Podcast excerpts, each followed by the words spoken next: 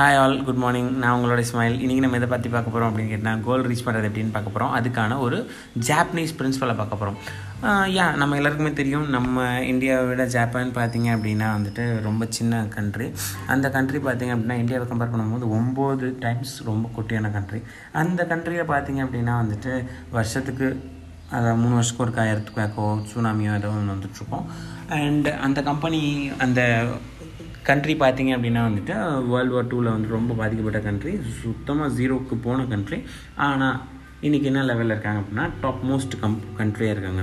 So அதுக்கு காரணம் என்ன அப்படின்னு கேட்டால் ஜாப்பனீஸோட ஒரு செம்ம சீக்ரெட்டான ஒரு விஷயம் தான் அது என்ன அப்படின்னு கேட்டிங்கன்னா கைசன் ஸோ கெய்சன் அப்படின்னா என்ன அப்படின்னா கண்டினியூஸ் இம்ப்ரூவ்மெண்ட் அப்படின்னு அர்த்தம். ஸோ கெய்சன் அப்படின்ற வார்த்தை வந்து நிறைய இடத்துல நம்ம கேள்விப்பட்டிருக்கோம் இன்ஜினியரிங்கில் கேள்விப்பட்டிருக்கோம் கெய்சன் அப்படின்ற பிரின்சிபல் வந்துட்டு ரொம்ப நல்ல பிரின்சிபல் ஸோ இதில் எது எதெல்லாம் யூஸ் பண்ணலாம் அப்படின்னு கேட்டிங்கன்னா நீங்கள் எதில் வேணால் யூஸ் பண்ணலாம். ஸோ நான் என்ன பற்றி பேச போகிறேன் அப்படின்னா ஹெல்த்தை பிஸ்னஸ் அண்ட் மைண்ட் செட்டை பற்றி பேசலாம்னு இருக்கேன்.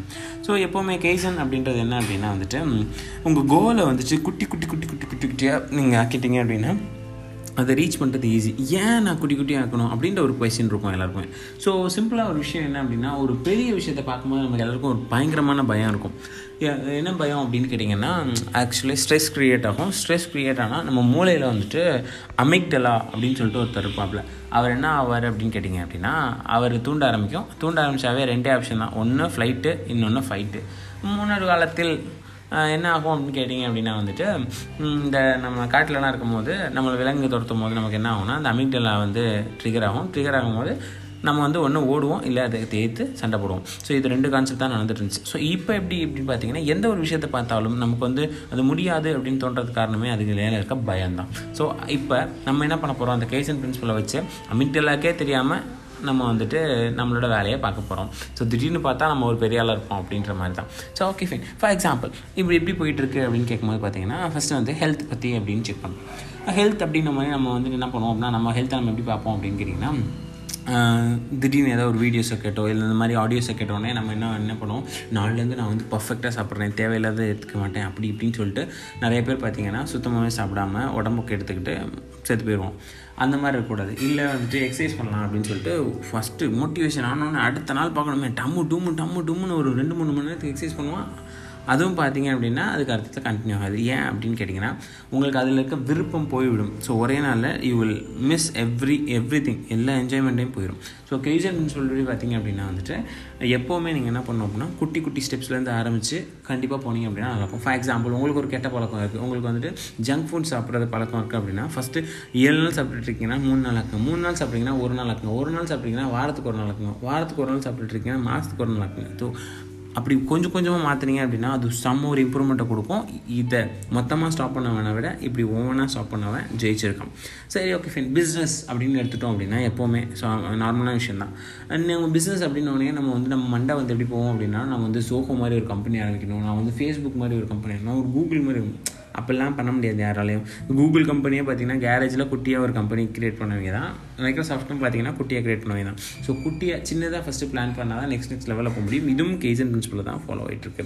சரி கேசன் பிரின்சிபலை ஃபாலோ பண்ணுறதுக்கு எப்படி ஃபாலோ பண்ணுறது அப்படின்னு ஒரு கொஸ்டின் இருக்கும். ஸோ இந்த இதை பற்றி நான் சொல்கிறேன் நிறைய கம்பெனிஸ் பார்த்தீங்கன்னா கேசன் வச்சு தான் ஃபாலோ பண்ணியிருக்காங்க ஏன்னா நம்ம எடுத்த உடனே சில பேர்லாம் பார்ப்பான் நிறையா கடனை வாங்கி தி வில் கிராஸ் டம் டம்முன்னு கிராஸ் ஆகிட்டு அவனால் சக்ஸஸ் பண்ண முடியலன்னா ஃபெயிலியர் ஆகிடுவாங்க ஸோ இது ஒரு பெரிய ப்ராப்ளம் தாங்க.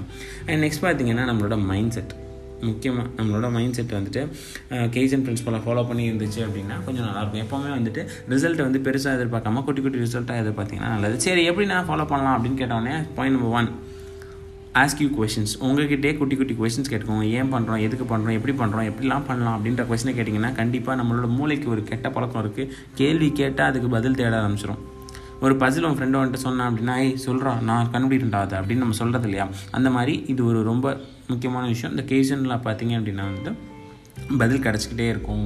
நீங்கள் சொல்ல சொல்ல அப்படின்ற மாதிரி கேட்க கேட்க so ask you more questions simple simple questions and give you small small rewards அப்படின்றாங்க. ஸோ பெரிய ரிவார்டை பொறுத்து பார்த்தீங்க அப்படின்னா வந்துட்டு எப்போவுமே நீங்கள் வந்துட்டு ஒரு லட்ச ரூபா கொடுக்குறேன்னு சொல்கிற இதுக்கு வந்து பார்த்தீங்கன்னா ரொம்ப காம்படிஷன் ஜாஸ்தியாக இருக்கும்னு நினைப்பீங்க. ஆனால் வின்னர்ஸே இருக்க மாட்டாங்க. சார் நமக்கு சின்ன சின்ன ட்ரை பண்ணுறவங்களாம் ட்ரையே பண்ண மாட்டான். ஸோ உங்களுக்கு நீங்களே வந்து குட்டி குட்டி கிஃப்ட்ஸ் கொடுத்துக்கோங்க. ஃபார் எக்ஸாம்பிள் நான் வந்து இந்த ஒன் வீக் வந்து நான் இப்படி பண்ணேன் அப்படின்னா இந்த எண்ட் ஆஃப் தி வீக் நான் எனக்கு கிஃப்ட் கொடுத்துருவேன். அது நான் எனக்கு பண்ணாமே கிஃப்ட் கொடுத்துக்க முடியுமே அப்படின்னா இங்கே தான் இருக்குது செல்ஃப் கண்ட்ரோல் ஸோ இதெல்லாம் பண்ணால் எனக்கு இது கிடைக்கும். எனக்கு இதெல்லாம் பண்ணால் இது கிடைக்கும்னு சொல்லிட்டு உங்களுக்கே நீங்கள் கொடுத்துக்கிட்டே இருந்தீங்கன்னா உங்களை நீங்கள் ஏமாற்றாம இருந்தீங்கன்னா சூப்பராக இருக்கும். சரிங்க.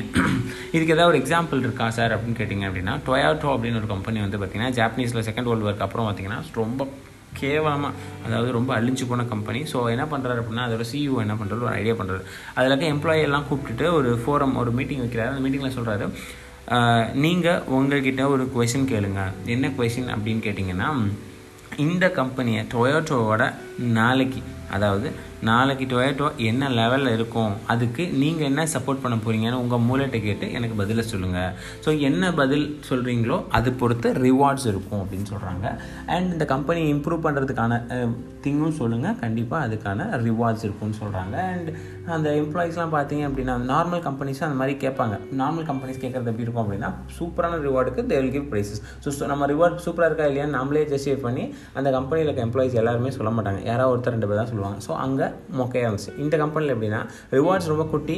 அண்ட் என்ன பண்ணாலும் என்ன சஜஷன் சொன்னாலுமே தே வில் கிவ் ரிவார்ட்ஸ் அப்படின்னு நம்ம வந்து என்ன பண்ணுறாங்க அப்படின்னு கேட்டிங்கன்னா ரிவார்ட்ஸ் உங்களுக்கு நிறைய சஜஷன்ஸ் வர ஆரம்பிச்சிச்சு. டொயோட்டோ வேறு லெவலில் இம்ப்ரூவ் ஆயிடுச்சு. இன்றைக்கி லெவலில் பார்த்தீங்கன்னா கார் கம்பெனியில் ஒரு பெஸ்ட் கம்பெனியாக இருக்குது இதுக்கு காரணம் என்னென்னா கெய்சன் தான். ஸோ நம்மளும் கெய்சனை ஃபாலோ பண்ணுவோம். அண்ட் உங்களுக்கு வேறு ஏதாவது டவுட்ஸ் இருந்துச்சுன்னா நீங்கள் எப்போ வேணால் கேட்கலாம். Thank you all bye bye